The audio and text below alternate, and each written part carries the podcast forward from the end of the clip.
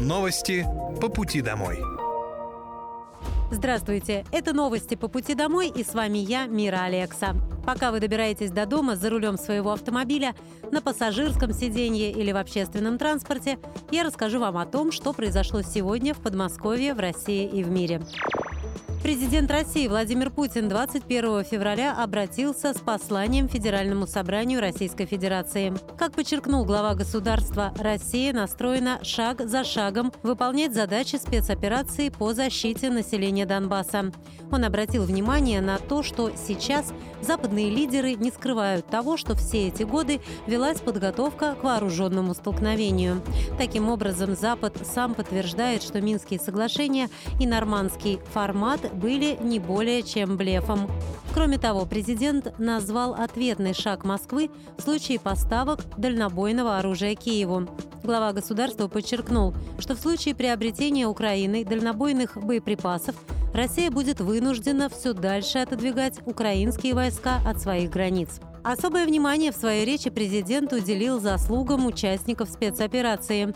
Путин выразил благодарность военнослужащим и поручил установить регулярный 14-дневный отпуск не реже одного раза в полгода для всех участников СВО.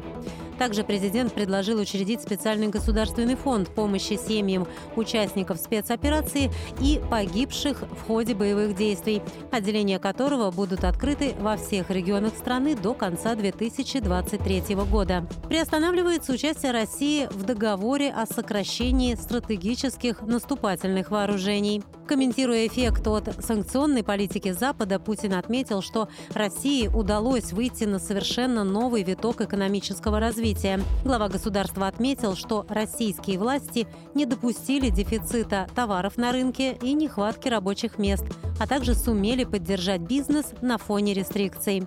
С 2024 года глава государства предложил проиндексировать минимальный размер оплаты труда на 18,5% до 19 242 рублей. Также Путин поручил выдавать материнский капитал в новых регионах страны. Коснулся российский лидер и реформ в образовательной сфере, заявив о намерении вернуть в вузы Российской Федерации специалитет – Однако переход будет осуществляться плавно с учетом всех возможных препятствий и нюансов. Как резюмировал Владимир Путин, Россия – открытая страна с самобытной цивилизацией, а отличительными чертами российского народа являются щедрость, широта души, милосердие и сострадание, а также сплоченность. Именно эта сплоченность позволяет Российской Федерации отвечать на любые внешние вызовы.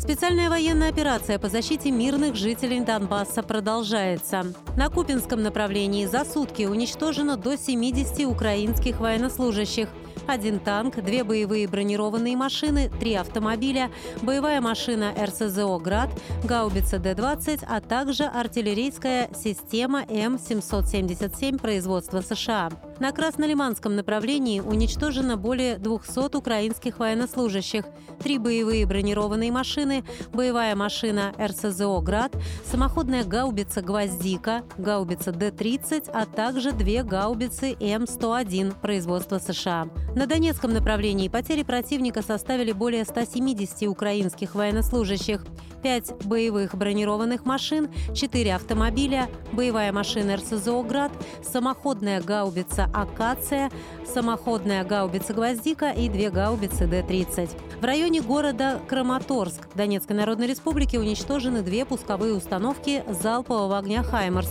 производства США и склад боеприпасов. На южнодонецком и запорожском направлениях уничтожено до 70 украинских военнослужащих два танка, две боевые бронированные машины, боевая машина РСЗО «Град» и гаубица Д-20. Также в районе населенного пункта Угледар поражен склад боеприпасов ВСУ. Средствами противовоздушной обороны за сутки уничтожены 10 украинских беспилотных летательных аппаратов. Сбиты два реактивных снаряда «Хаймарс» и «Ураган», а также две тактические ракеты «Точка У» в Белгородской области. Главный посыл, который выделил для себя губернатор Московской области Андрей Воробьев из ежегодного послания президента России Владимира Путина Федеральному собранию, это необходимость консолидации для общей победы. Все ждали обращения президента, это всегда важно, это магистральные линии, и особенно а, в этот э, сложный момент для нашей страны. Многое было сказано о консолидации, я прежде всего а, это хотел бы отметить. Консолидация всех уровней власти, а наши общие задачи, цели цели победить. А для этого каждый на своем месте должен лепту вносить. Здесь, конечно, важна и экономика, и социальная сфера, но особо стоит поддержка семей и а, те территории, которые сегодня находятся в крайне тяжелом положении. Со всеми с ними мы работаем и оказываем максимальную поддержку, не останавливая, соответственно, все то, что важно для жизни в Подмосковье. Также губернатор Подмосковья Андрей Воробьев отметил, что важно и дальше обеспечивать перемены в стране и в регионе. Для нас приоритеты очевидны. Что касается поддержки, это святое. И самые разные люди разных возрастов и состояния помогают. И дальше мы будем э, максимальную чуткость, внимание и к семьям, и к детям проявлять. Мы очень большое внимание уделяем разъяснению, ответу на вопросы, которые задают в школе. Наши дети, их у нас миллион в Московской области. Это тоже важно. Но, мне кажется, особо хочется подчеркнуть призыв президента работать единой командой. В разных сферах. Мы очень разные люди все, но мы должны объединиться объединиться вокруг одной цели. Сегодня на нашу долю выпало особое время, сложное время. Каждая семья это обсуждает на кухне и не только, со своими друзьями. И вот это единение сегодня залог нашей победы. У нас ничего другого не остается, потому что вот эта агрессия и а, все то, что мы слышим а, и видим, должно сделать нас сильнее. Мы должны сохранить свой суверенитет, мы должны обеспечивать дальше перемены. И президент сегодня говорил я о поддержке бизнеса, о том, что он должен быть реализован здесь, в России, а не где-то за 3-9 земель. Мы, конечно, ждем инвесторов, мы ждем дорогих нам учителей, врачей, которые обеспечивают перемены. Первичное это звено, школа или колледж. Ведь э, тема рабочих специальностей вообще особняком стоит. Поэтому все это является нашим э, приоритетом. Мы обязательно будем этому уделять внимание и я очень надеюсь, жители это заметят. В тяжелое время всегда появляются люди, движения, которые особенно активны. И с первого дня все, что касается гуманитарной помощи, ведь э, огромные ее объемы нужно разобрать, нужно сортировать, нужно доставить,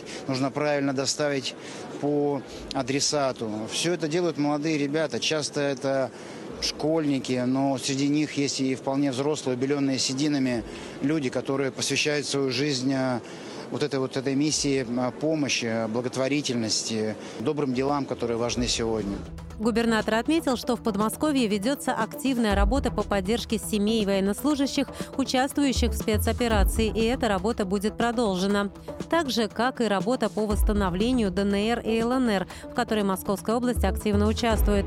По словам главы региона, Подмосковье вносит свой посильный вклад и продолжает взаимодействовать с этими регионами. Аспирантуру в России сохранят и выделят в отдельный вид подготовки кадров для исследований и разработок, заявил глава Миноборнауки Российской Федерации Валерий Фальков. При этом он отметил, что высшее образование в России станет еще доступнее. Изменения в работе преподавателей и студентов в связи с новой системой высшего образования в стране будут минимальны. Говоря о магистратуре, Фальков отметил, что зачастую студенты идут туда за дипломом, а не за знаниями. В связи с этим новую систему образования необходимо сбалансировать соответствующим образом. Ранее президент России Владимир Путин в ходе послания Федеральному собранию предложил вернуться к традиционной базовой подготовке специалистов с высшим образованием со сроком от 4 до 6 лет.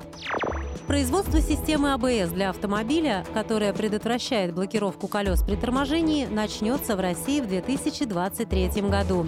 Также в текущем году Минпромторг намерен вернуть систему АБС в обязательные требования по выпуску машин в стране. Основное предназначение системы АБС – это сохранение устойчивости и управляемости машиной. С весны 2022 года в России действуют упрощенные требования по выпуску машин, которые разрешают автопроизводителям ее не устанавливать. В конце января правительство России продлило действие упрощенных правил по выпуску автомобилей в России до 1 июня. Документ позволяет автопроизводителям не устанавливать на новые машины ряд систем, в частности АБС и ЕСП. А система экстренного реагирования при авариях «Эроглонас» может не иметь функций автоматического срабатывания. Также разрешается производить машины с двигателями разных классов экологичности, в том числе с самым низким Евро-0. Каршеринг может значительно подорожать после выделения таких автомобилей в отдельную группу при тарификации ОСАГО. Идею выделить сектор каршеринга в самостоятельную тарифную группу предложил Центробанк в связи с высоким уровнем убыточности в сегменте. В ЦБ полагают, что такая мера поможет увеличить отчисление участников рынка на страхование.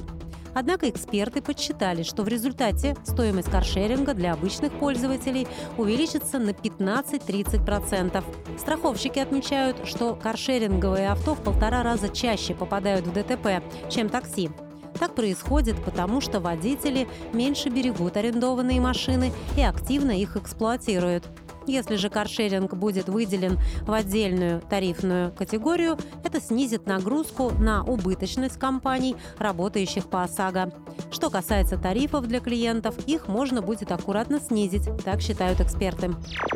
В более 80 парках Подмосковья 25 и 26 февраля пройдет празднование солнечной масленицы. По традиции посетителей ждут творческие мастер-классы, выступления театральных и фольклорных коллективов, ярмарка народного промысла, выставка кукол маслен, русские народные игры, самоварные и блинные станции. Это были новости по пути домой, и с вами была я, Мира Алекса. Желаю вам хорошей дороги и до встречи. Новости по пути домой.